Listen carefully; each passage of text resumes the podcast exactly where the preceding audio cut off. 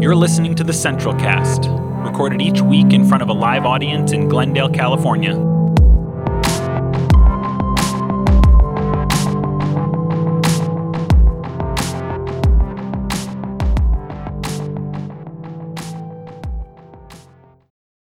Well, this morning I am um, really excited to introduce you to uh, Todd Leonard. I'm going to have uh, Todd uh, come up here. Um, Todd is a, a, friend of Aaron's and a, a, friend of Central. He is the pastor of Glendale City Church, which is a Seventh day Adventist church here, um, which means you're also available on Sundays.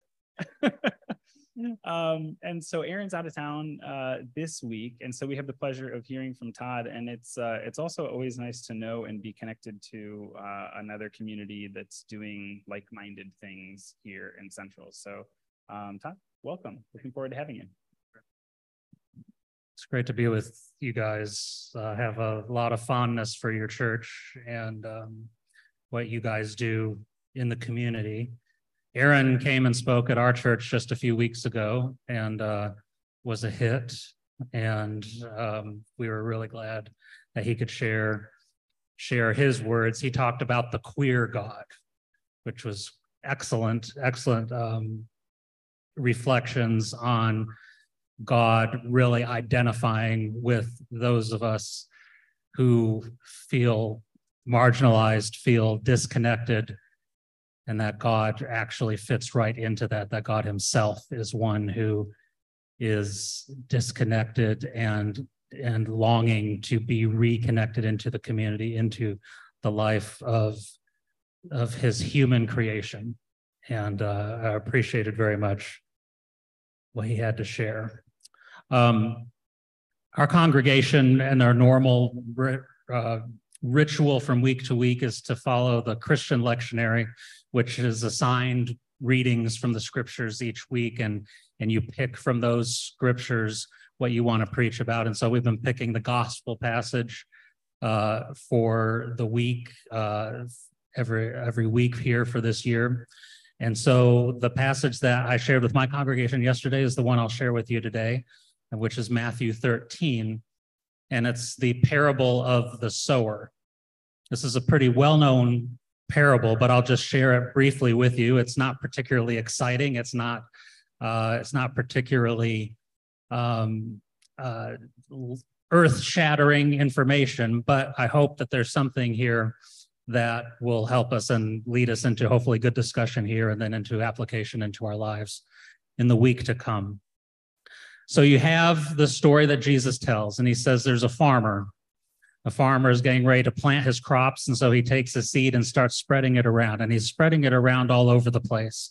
And some lands on pathways that are on his property. And on the pathways, the ground is so packed down so hard that birds can just come along and the seed is still sitting there right on top of the pathway and they eat up the seed. And so the seed never goes down into the soil into the the packed pathway. And he's continuing to sow seed and some of it lands on rocky ground. And the seed that lands on the rocky ground the, the seeds put down some initial roots and start growing. But then because of the rocks the roots can't keep spreading out to get the deeper water and as soon as it gets a little bit hot and a little bit, and the weather's a little bit difficult, the plants wither and die. When he says, but the farmer also sowed seeds in other areas, and it landed in soil that was rich and thick and good, but there was also thistles and weeds. And so the, the, the roots went deep with the with that seed, but as the seed started to sprout and grow, it couldn't go any further because the thistles started to come around and choke it, and the plant would wither and die because of the thorns and the parasitic plants and the weeds. And he said, but as the farmer continued to sow seed, some of it fell in very good soil, nothing in the way of it, no rocks in the dirt, and the seed spread down its roots and started to sprout and to grow and to blossom. And it produced an amazing crop. In fact, it produced a bigger crop than anybody ever sees 30, 60, 100 times uh, what you would expect to see from a normal harvest. This soil grows incredible amounts of vegetables, fruits, wheat, whatever it was, it took off and and grew like crazy. And he said, and that's what the kingdom of God is like. And that's the end of the parable. So I want to reflect with you a little bit on it, what he said, what Jesus interprets it to say, and to ask some questions about what does that look like for us today in our context. Jesus first says, This is the seed that the farmer is sowing, is the seed of the kingdom of God, the message of the kingdom of God. And so that question, that, that raises the first question, which is what is the message of God's kingdom? What is what is the what is God trying to say and what is God trying to do in the world? What is the message of God's kingdom? The best way to find that out, I would suggest, is to go and read through one of the Gospels. Pick Matthew, pick Mark, pick Luke, and you actually read through and see what Jesus says. It gives you a sense of what the kingdom of God is about. I will give you an initial thought about what it's about, and then I hope you'll push back and give me some thoughts later in our uh, discussion time. But I would suggest that when, when you look at the message of Jesus as what he's preaching to the people, he is addressing and confronting false things and wanting to make them right.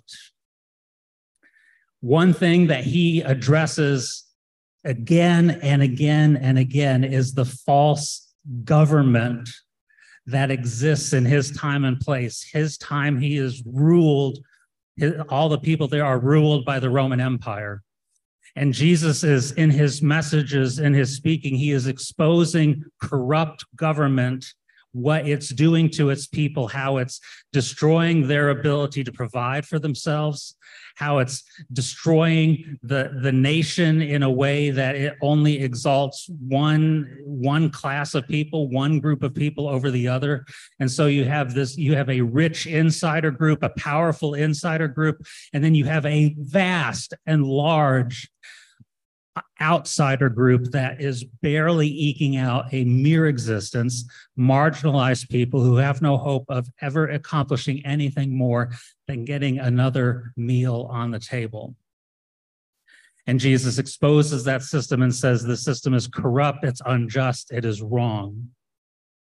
But then he also addresses another unjust system and he says there is this false, fraudulent religion this religion that has set up also an insider class and an outsider class, a group of people who are able to follow and, and obey the, the nuanced minutia of religion that the, the religious leaders have set up that people who are able to pay their way into being good people in the religious system. So, again, somehow it's the same people who are being uh, favored in the Roman Empire somehow are the same people who get favored in the religious system. And so either you're able to behave in a certain way and to accomplish all the minutiae and all the, the rules and regulations that the religion pushes, or you're able to pay your way in, or you're able to somehow through your power and influence get your way into the system.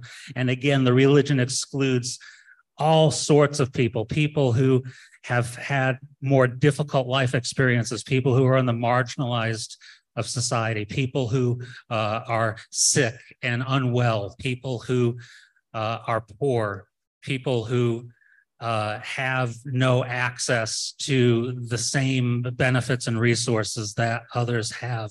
These people are all cast aside in the religious system and told they don't actually belong, that God's favor is not upon them. In fact, God's curse is upon them.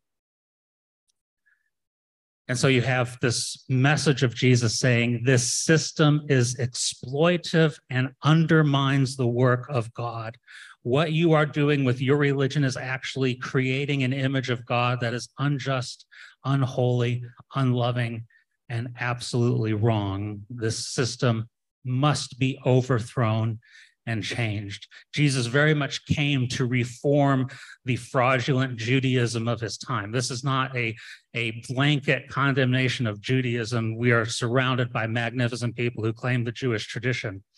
But what he was addressing at the time was the leaders of the religion of his time had created such a fraudulent, corrupt, and unjust way of doing a faith tradition that it was harming so many different people.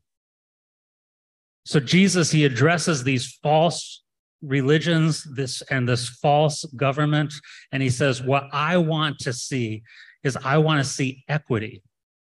I want to see those who, are, who do not have access to resources, I want them to get more.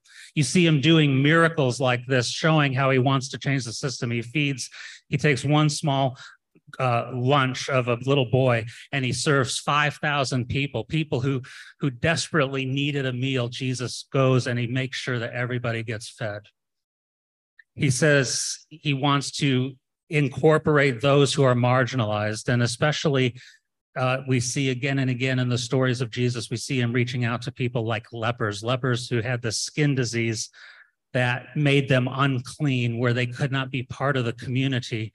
He went to those lepers and he touched them and he healed them so that they could be reintegrated into the community.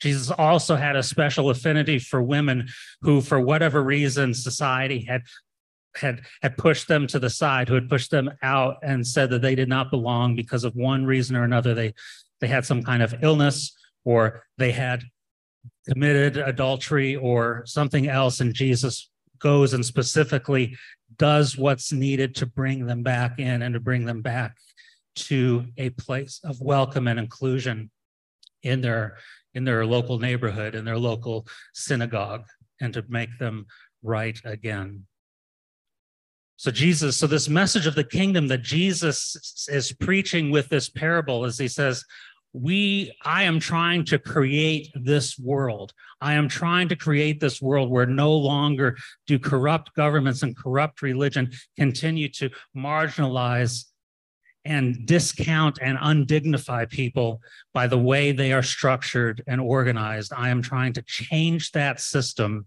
and trying to bring in an equitable just merciful and compassionate system of life where everyone has a place of belonging, where everyone has a seat at the table, where everyone has enough for what they need for the day, and where everyone is respected and honored for who they are. That's what I'm trying to do. This is my message of the kingdom. And so I'm scattering this message anywhere I can. And this is what is interesting about this parable is this farmer in this story is really very careless and reckless with the scattering of the seed. No farmer today would do what this farmer did, which is just to throw it around wherever and wherever it lands, whatever happens, happens.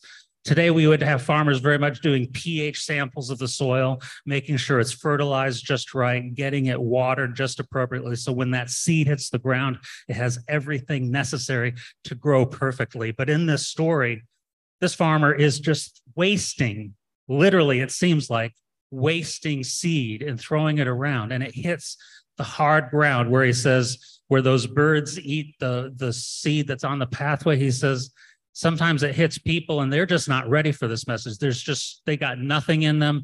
They are they are totally sold out on the other way of living on the way this life is set up and it's not going to do a thing for them. But the farmer still sows the seed still and, and in this and, and in the meaning of the parable jesus says the message of the kingdom, what I want to do in the world, I am still going to be nailing it at people who have no chance of receiving it because I'm still going to keep giving them a shot to open themselves up.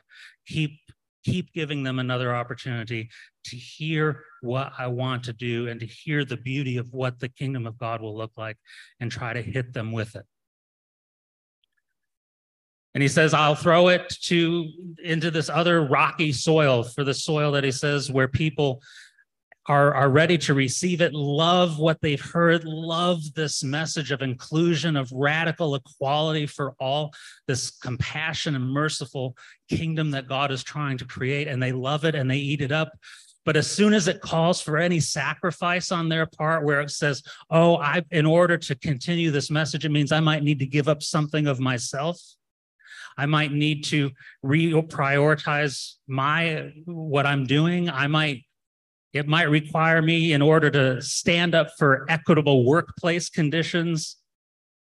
I might put myself at risk of losing my job trying to fight for the right workplace conditions for somebody else.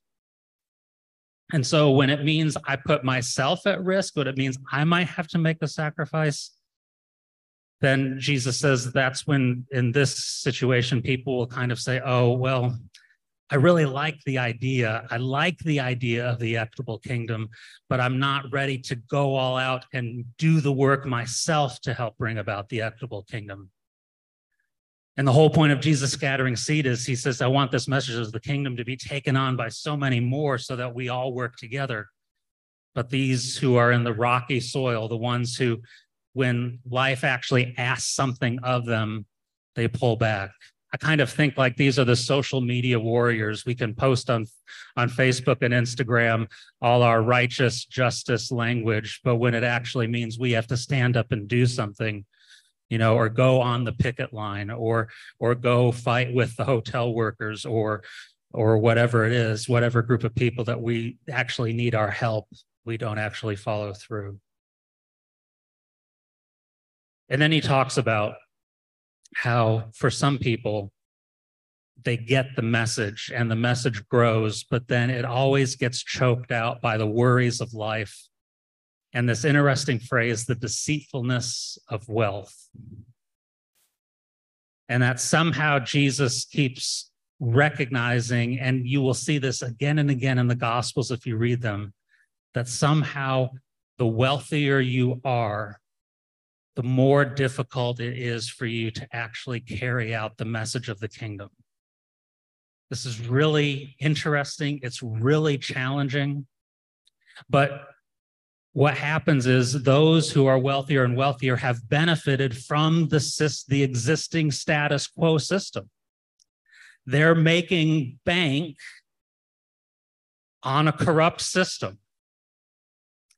They find respect and inclusion in faith communities because they give a certain amount to the church. And so therefore they they are considered to be some of the best people in church just because they can give a little bit extra from their bank account to support the work of the church and yet ultimately they have no vested interest in changing the governmental system, the economic system, or the religious system to benefit those who are on the margins. They are doing just fine the way they are. Therefore, there is no interest in changing the system. So, how can Jesus says the deceitfulness of wealth is it actually tricks you into thinking the status quo is moral the status quo is ethical, it is right, when in fact, Jesus comes to completely undermine the existing political and religious structure.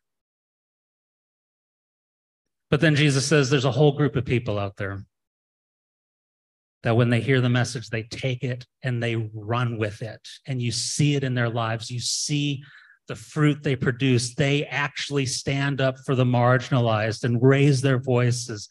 And they actually maybe put their jobs on the line or they put their status in the religious community. You know, I think one of the challenges that um, churches like Central have is because you're willing to take stands for things that are not necessarily popular stands in the religious culture. You limit your ability of people who will come into your setting. I think if if Central was much more of an empire-based religion, based on doing things that support and celebrate the status quo of the United States and support the status quo of Christian religion, you would probably have more people here. Maybe not you, but there would be others who would maybe come in and fill the pews because they have been they are comfortable with the way things are. But Central has made that choice to be an advocate, to be a to be a voice, to to fight for justice, to to challenge corrupt uh, status quo religion, and to do something different. And you've paid the price for that, and you are experiencing the experience of of people in your midst doing good work for the kingdom of God, you have chosen to produce fruit over producing popular or, or being considered popular or being successful by the standards of the corrupt empire and corrupt religion that we currently exist within. You actually produce fruit. And this is what Jesus says is when you let the seed do its work in you, it does more than you can ever imagine. It takes hold and it, it takes off and it grows. It, it continues to produce more and more in you because you are the good soil that takes in what the message is and lets it take over the land. So that's the general message of the passage that was for this week. And so uh, that's what I wanted to share with you. And now I'm open to your thoughts and ideas as we continue to uh, wrestle with the passage. And do I pass them? Do, do I just go to the mic? Oh, okay.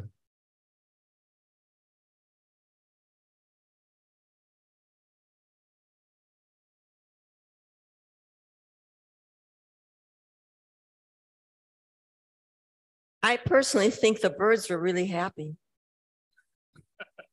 and to me, that there's a value in pointing that out too, that God's message is for all God's creatures and birds need to eat too.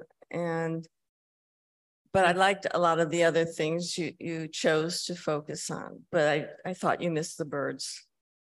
Well, we shouldn't forget about the birds. That's a good point. And and and environmental taking care of the environment is actually part of the message of God's kingdom too. And that's uh, that's a good point. So thank you.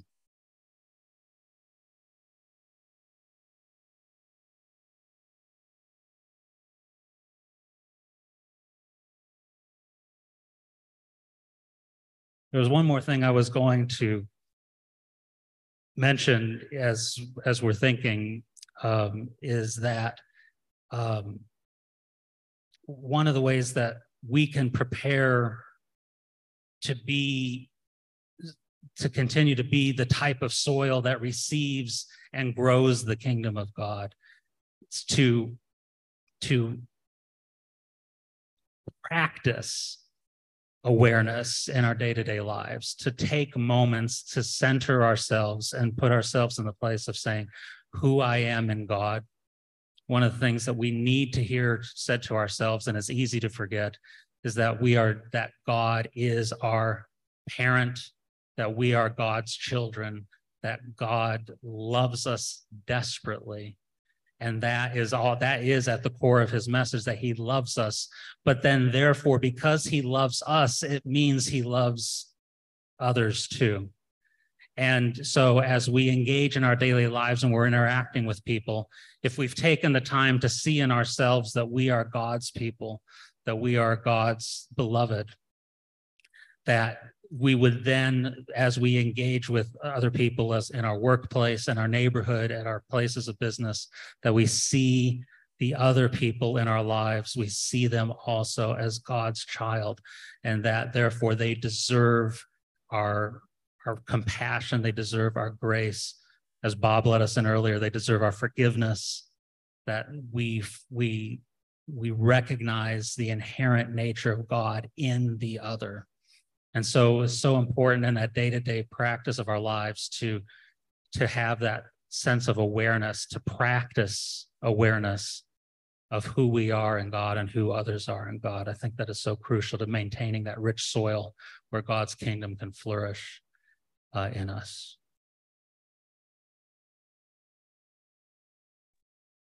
Hi, this is Akila on the Zoom. Can you hear me? Oh, yeah.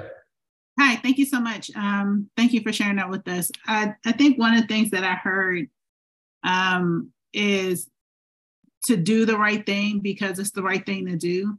Mm. And even though it seems like it doesn't have an impact, we don't know necessarily what the impact will be, which reminded me of um, AOC, which I can't remember her whole name, but how she witnessed the um, people going to the um, to protest the pipeline and then inspired her to get involved in her community and now she ran for a house and she did all these things. And so like in the moment even though it was a failure because the pipeline still went on it feels that way. But then there are all these other things all these other good acts that come from people witnessing good acts and that seems like um, a, a large part of what you were saying as well so i just wanted to point out that that's that's what i heard I think that's I think that's a crucial point. I think that is I think it is so much of the, the day-to-day things that we do, we really don't know the impact that they have. They they really don't. You know, it's interesting for me yesterday. Um, a person came to my church who they had only been watching online up to uh, up to yesterday. And yesterday they came and they pulled me aside afterwards and they said, I just want you to know how much what you say matters to me. And it's like, I had no idea. I had no idea that I was actually having an impact in somebody's life out there. And then all of a sudden they they mentioned that to me yesterday. Um, but it is that day-to-day practice where you don't know what is going to what benefit actually pays off. And in fact, you know, you may be kind to somebody and they may return your kindness with bitterness, with anger, or it may feel like you're throwing a pebble um, into a pond, but it's or or maybe the better metaphor is like you're in a rowboat rowing against a tidal wave, but you're still out there rowing and fighting against it. I think that is, I think you're exactly right that that comes to the message of the kingdom. And again, and the and the way that the the farmer sowing his seeds kind of exhibits that thing is exhibits that principle is I'm going to throw it everywhere. I'm going to give everything a shot, and I don't know whether it'll work or not but I'm going to get it everywhere. Thank you for that.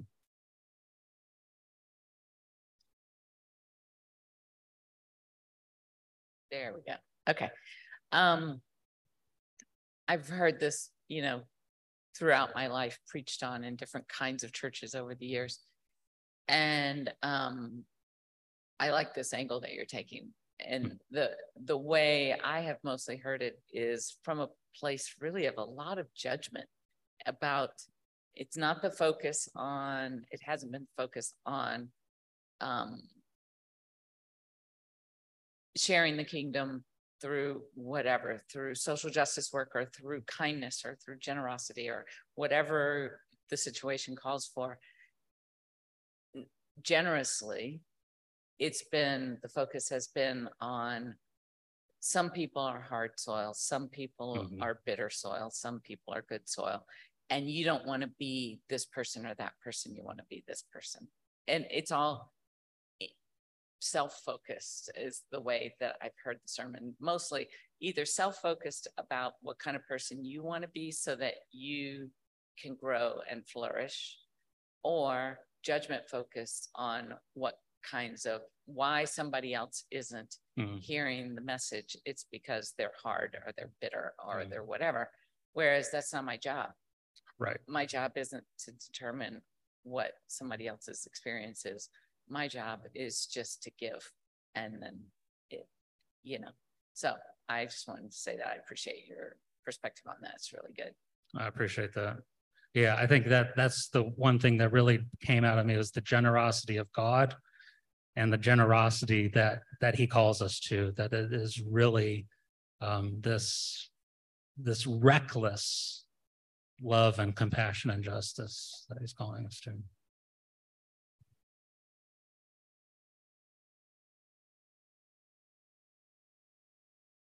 Todd, I was uh, curious. This is Bob up top. Yep. Um, I was curious if uh, just knowing a little bit about your church and like this is something that you guys in your community embody in a lot of real ways too, being a part of the Seventh Day Adventist Church. Hmm. Um, and still being affiliated with the denomination, but having like outward stances on ordination of women, inclusion of LGBT people, and teaching of non creationist science perspectives and modern science. What has that process you're talking about here looked like for you and your community in being affiliated with your denomination yeah. and uh, being a part of that, like entrenched in that discussion all the time. Yeah, I mean, I think for us, we've, we've paid the price for that um, over the years um, by making that choice. Um, our, our denomination is virulently anti-LGBTQ. And, um, and our leader, our global leader is is constantly attacking that issue and trying to nip it in the bud as quickly as possible because thankfully there are a, a handful of other or handful of other congregations in our denomination that are trying to to move in the same direction of LGBTQ inclusion but it is it has been something where I have seen people walk out the doors I remember saying one week in church that you know you can you can lead our uh, you can sing in the choir, you can you can pray at our pulpit, and you can teach our kids if you're LGBTQ. And I remember that was the last week I saw three families with kids show up at our church because of the idea that they would they're oh no, hold on, you're saying my kids might be taught by LGBT teachers, and they left. Um, we saw people uh, stop coming to our church when we said Black Lives Matter after George Floyd was murdered. Um, it's it's it's certainly when we've made that choice to to bear the fruit of the kingdom, we have we have paid a price for that, and our our attendance is not what it would be if if we didn't take these stances. So it's it's definitely been um, a situation where we've paid the price. And then my and we're kind of considered the black sheep of the family as far as the denomination goes and our you know we're not asked to really ever lead out in anything uh, because we're not trustworthy. We're dangerous. We're we're misinformed. We're rebellious. And so it's it's definitely put us in a in an awkward position even though our denomin even though our denomination tolerates us to a point and partly that's because we still give a significant chunk of money to them. Um, that helps uh, cover over our sins, I guess. Um, but uh, yeah, that's uh, that's kind of our experience being in that denomination.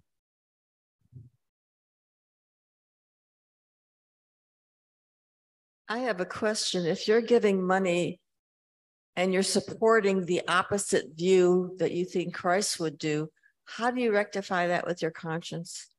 That's a great question.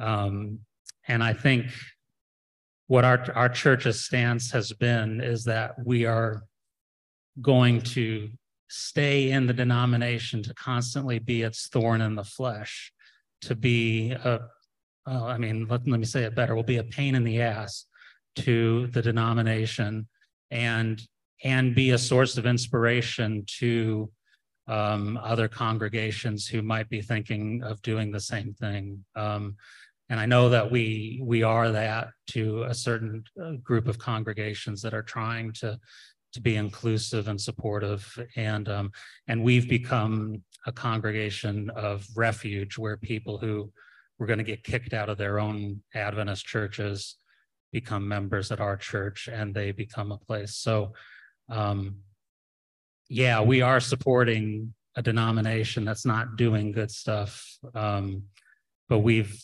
in our minds, we're saying it's, we're doing good by making others think about what the denomination should do. And so we're trying to be an example, but there could be a good argument for saying that's uh, not the right thing to do. No, I actually think that's an excellent thing because if you didn't provide that option, no one might even know about it. So I think you figured out how, why it made sense. I appreciate that. It's uh but it definitely is a it's a conundrum, kind of a a challenge and ethical.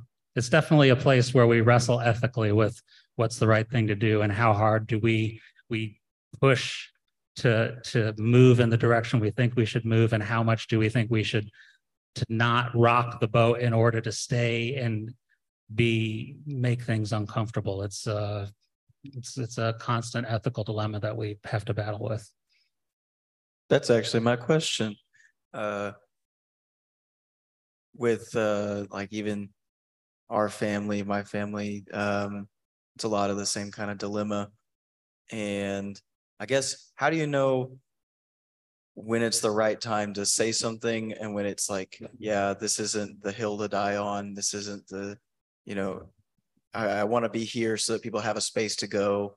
And I don't want to lose that over this thing Yeah. versus I have to say something. So how do you know, I guess? that is, yeah, that's a million dollar question. I, I mean, I think you don't. I think you have to constantly, constantly think, okay, it, I- mean, I think at the end of the day, there is, there is something about if you can maintain the relationship with somebody else. I, I think, I think in general, there is, we're seeing in our, in our world, everybody polarizing over everything. And I think that ultimately is unproductive because if you're if you're not able to stay in a place of conversation, then nothing will ever change. Nothing, nothing will happen. And and so I think valuing the relationship and and staying in it sometimes your nonverbal witness of what you stand for breaks through even if you're not having the argument. Um, I can say, like, again, in the context of our church with the relationship to our denomination, our local conference that is the direct overseer of us, what they know about us is they don't agree with everything we're doing, but they know where our heart is. And they can't deny where our heart is. And so they they they do interact with us saying, I know it's because you love LGBTQ people. I know it, I, I know it's because of that. I know it's because you value people and, and love people who want to be part of a faith community, but can't believe in a 6,000 year creation history. Uh, but you want them to be part of the faith community. So I, I know your heart. I don't think you should be teaching evolution. I don't think you should be uh, in welcoming LGBTQ people to the extent that you are, but I know your heart. And um, I think that that helps to some degree. But it's but then yeah, I there are there are hills to die on, and that's and I guess that's I guess maybe I would say it's when how well a couple things is when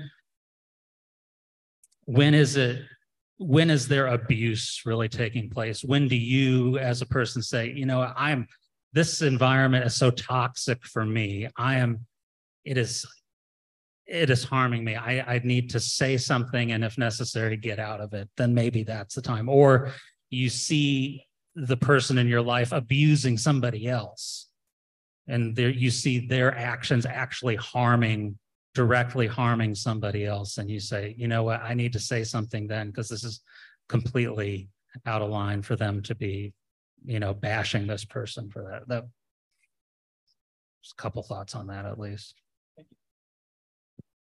Um, I'm also, I just have a thought that kind of goes back to the parable in particular, but also very much, I think, applies to this conversation. Um, yeah, previously in churches where I've heard that parable preached, it was like you were saying, very much from a place of judgment. Um, and one impression in particular that I always got from listening to the that parable preached was almost like we as the chosen or the righteous or as the good soil we act like we have the authority to decide what kind of soil other people are to kind of like say like oh well i told them the gospel and they responded this way so they must be rocky soil or they must be the hard pathway um, and that is very much a place of arrogance because it kind of comes from this idea that I have the authority and like the knowledge and wisdom to decide what real fruit is. And I have the like, I've been given, I guess, the authority to decide whether or not someone else is legit. Um, and I don't feel like that is how Jesus taught people to treat other people.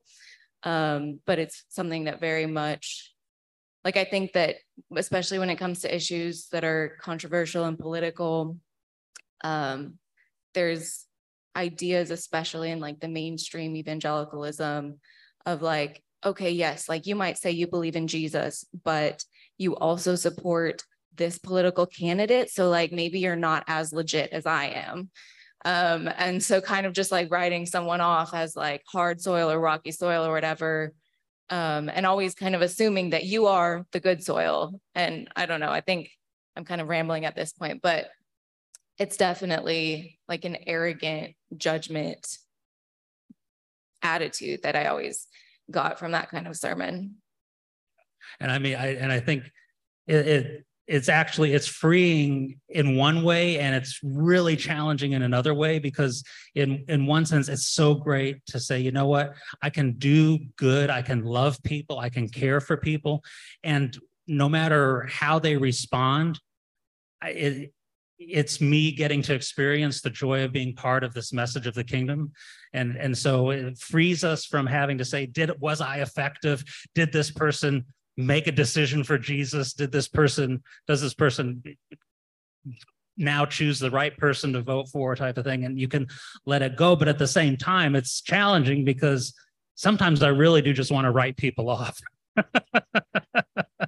I really i really want to dismiss people as hopeless. And and this parable says there aren't any hopeless people which is really i mean even though it says that maybe at a, and, and this is the thing is it's at a time as a you know it, this, everyone may have difficult times in their lives and there may not be as open to what we have to give them but it doesn't mean that we don't keep giving it because you never know how that's going to change but it is nice to write people off sometimes and uh, and just and just call them horrible, awful people, especially political candidates. It's really nice to just destroy them. Um, so yeah, it's it is it's a it's a it's a blessing and a, a challenge at the same time. Hi, it's Akila again on the Zoom. Yeah, hey. Hi, um, yeah, thank you so much for talking about um, what's happening with your church. And I think um, it's really helpful because like I have family who lives, you know, like I have family in Florida. And you know, people want to be like, well, why don't you just leave Florida? You can't just leave your home, right? Like that's kind of the thing. Like I'm not, I can't just leave my home um, and then somehow let the people who are doing horrible things take over.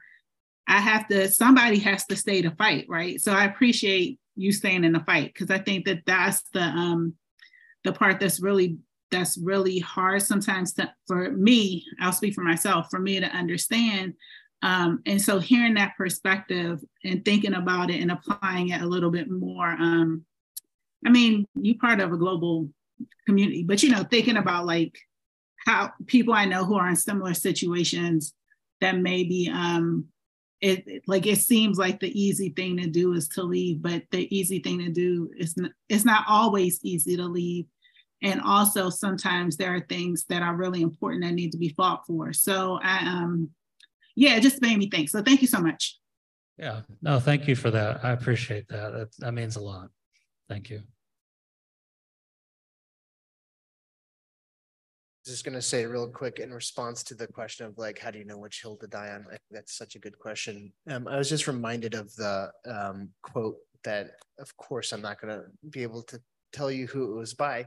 Um, but it essentially said like there comes a point that regardless of if speaking out changes the other person, there comes a point where not speaking out changes you. Um, and that's I, I find myself often coming back to that to a you know it's like is it even worth saying something? And at a certain point i think we all know that feeling of like if i don't say something that changes me and who i am and my values. Um, so i just want to share that that um, i have not helpful in those sort of situations yeah that's that's a great quote. It really is. And we do. I mean i yeah i think we all do. We kind of it, it gets to the point where it's like you almost can't live with yourself and and something has to be done or said. Yeah.